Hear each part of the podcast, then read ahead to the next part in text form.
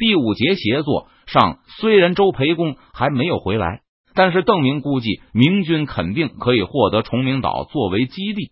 对于邓明放弃镇江等沿江领地，撤退回崇明岛坚守的决定，张煌言显得有点遗憾。可上次南京会议的时候，已经确定了郑成功的下一步战略：闽军将保护台湾侨民，挑战荷兰对东亚贸易线的控制权。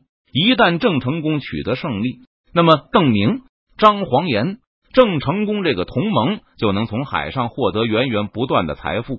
当然，郑成功只是打开了局面的一端。如果邓明和张煌言不能保证东南同盟从内地获得货物的渠道，让满清禁海令发挥了效果，那郑成功拿下台湾的意义就会变得非常有限，很可能只是相当于为闽军得到了一块开垦种植的土地而已。延平和尚书并为东南支柱，虽然舟山和厦门间隔遥远，和成都更是远隔千山万水，可我以为我们还是要尽力协作，把我们的力量合起来向一处使。看出张煌言的遗憾后。邓明便努力劝说道：“红光以来，我朝屡屡受挫，恐怕就是因为将帅各自为政而被清廷利用，亡羊补牢，犹未晚也。这次张尚书帮延平突破封锁，让延平收复台湾后，能够得到最大的战果。而延平实力强劲后，自然会对我们的中兴大业有更好的支持。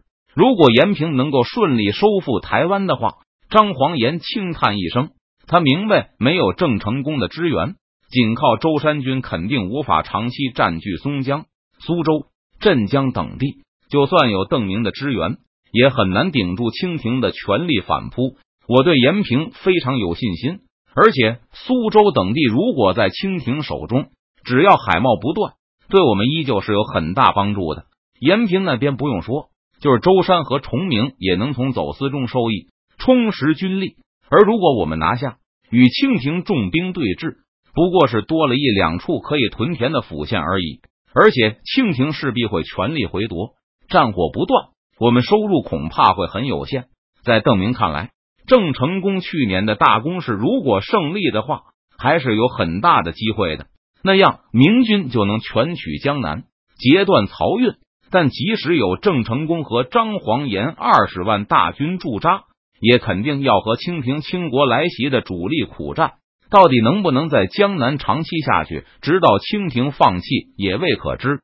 而现在闽军受损，单靠这军短期占领一两个朝不保夕的府县，意义实在太小。分则力弱，合则力强。等延平恢复元气后，我们下次再攻南京的时候，也不会只想着拿下一两个府了。把明军集中到崇明后。明军控制区要小得多，它和舟山、厦门一样有水域环绕保护，而且只是一个相对偏远的县而已。清廷对明军控制崇明的反应，大概会远远小于看到明军重返大陆。北京多半会责成两江总督衙门负责对崇明县的攻守，这样明军保住这个前进基地的把握也就能变得更大。张煌言认可了邓明的计划。十几年来艰苦卓绝的战斗，让舟山军成为了一支非常务实的军队。虽然放弃土地是一件很痛苦的事，但舟山军不久前还难以养活旗下官兵，不会盲目的坚持反攻。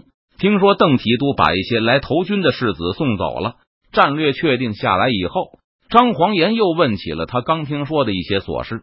不错，我军并不打算在江南常驻，没有必要暴露这些世子。这也是我一贯的政策。第二次进入江南以来，邓明一直安抚地方近身，不让他们出来和清廷的地方官争斗。最近来的这批，虽然不是想举兵助我，但我觉得暂时军中没有适合他们的位置，他们还是潜伏在敌营中更好一些。张黄岩面露微笑，郑明的解释让他听得微微摇头，哈哈，这只是一方面。此外，我也不是很信任他们最近的这些人。如果单纯想投军，何不投奔张尚书的舟山？他们一窝蜂的来找我，我以小人之心夺之，觉得他们只是觉得我军最近声势颇壮，好似有席卷江南的意思。若是见到我军退兵，说不定又会气馁。既然如此，我就先婉拒了。若是他们报国之心不灭的话，等我走后还可以去投崇明吗？邓明说着也笑起来。邓提督有些刻薄了。张黄岩又轻轻摇头，不过没有再就这个问题继续说下去。不是我刻薄，而是确实如此。我听说张尚书上次越过南京，向上游府县挺进时，时人皆以为江南光复在即，不但诸府诸县纷纷反正，世人也如潮水一般涌出来迎接。但他们并没有带着他们的家仆来投军，也没有拿出家中的粮食和银子来补充军需，只是跑到张尚书营地里讨论该如何来治理地方。简单的说，就是该由谁来取代那些刚刚反正的官员，来执掌地方的权柄。当时延平军力颇强，那些反正的地方官敢怒不敢言，但是心里又怎么会没有担忧？又怎么会尽心尽力和张尚书合作？那些都是些手鼠两端之徒。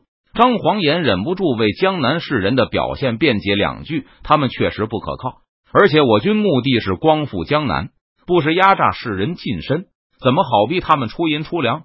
没错，因为延平郡王失利了，所以那些地方官迅速的投降回去了。不过那些官员固然不可靠，难道那些投奔张尚书的士人就不手鼠两端吗？他们难道不是非也似的逃回家中去了吗？他们不出钱粮，不号召民众，不带着家仆投军，那就对我军毫无帮助。这是延平输了，所以他们的恶果没有现出来。要是延平在南京胜了，他们就会继续和原来的地方官吏争权夺利。那些地方官手中可是真掌握着兵马钱粮的。世人这种投效我军的方法，非但不会增强我军力量。反倒会把实力派推向卢丑一边。延平在南京失利，让隐患没有爆发，但并不是不存在。邓明觉得这些士人还是老老实实在家和明军做生意为好，这样对明军的帮助反倒更大。下次我们再进军江南的时候，我看干脆就用反正的官员，清廷给他们多少权，我们就给多少。这不好。张黄岩立刻表示反对。既然张尚书觉得不好。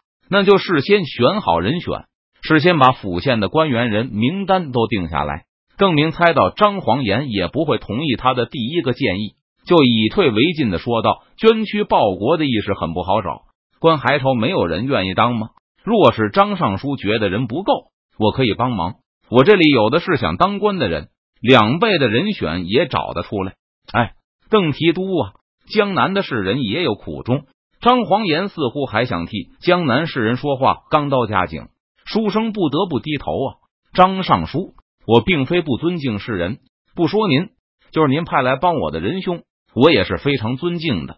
国朝仰视三百年，不但可以不纳税、不服徭役，甚至还默许他们接受头冲。国际宁可税源受损，宁可徭役缺乏，也要让他们生活的好一些。他们没有低头的理由，或者说。如果他们想如同百姓一样低头，也可以，不可强求世人个个都是张尚书、延平郡王。但那他们就和百姓一样纳税好了，服徭役好了。如果他们都纳税服役，国家仍然保护不了他们，那他们低头，谁也说不出一个不好来。在邓明和张黄岩讨论的时候，马逢之依旧一如既往的一言不发。倒是任堂忍不住出声支持邓明。去年在池州的时候。地方官听说郑成功战败就倒戈，而前一天还指点江山的池州士人也马上改换门庭，和地方官相安无事，甚至不通报任堂一声，导致池州这军根本不知道变故已起，被打了个措手不及。要不是邓明他们赶到，任堂等池州这军谁也别想活命。邓提督说的不错，不纳税，不出兵，这对我军确实毫无注意。结束了和张黄岩、马逢之的通气会后，邓明继续忙他手里的那一摊事。张尚书实在是个谦谦君子。刚才张黄岩在的时候，任堂还要顾及一些他的感受，现在更是无所顾忌，对两位江南名士也没有表现出什么敬意，而是直呼其名钱谦益、黄宗羲的门生子弟，一点也不可靠。哦，周开荒瞅了任堂一眼。他记得当时邓明不见两位士人的时候，任堂还反对过钱谦益不必提。如果他不是老宗师，还是延平的师尊，估计一具国贼是跑不掉的。任堂哼了一声：“黄宗羲吗？当初张尚书在这东拥戴鲁王，起兵抵抗鲁丑，他和张岱也跑来当官，官兵屡战不利。张尚书苦苦支撑，是与鲁丑周旋到底。而黄宗羲和张岱见势不妙，立刻就跑回江南，心安理得的剃发了，称国朝王了。他俩是大明遗民。当时虽然张尚书势单力孤，但国朝还有云贵、两广。”福建、湖广、四川的大片国土怎么就亡了呢？只要忠义之士仍在喋血苦战，国朝就没有亡。可迄今为止，黄宗羲和张岱却已经做了十年的移民了。等大明中兴后，我倒要看看这两位移民有什么脸来见张尚书。可否还记得当初他们初到这江时对张尚书说过的豪言壮语？那你怎么会反对提督把人轰走？周开荒听任堂说完后，大惑不解的问道：“如果老师都是这样的，那他们的弟子岂不是有样学样？”这是因为任堂扫了邓明一眼，说不定他们不效其师，至少以后提督再扯什么祖宗之法不可变和世袭从权的时候，会有人帮我说两句话。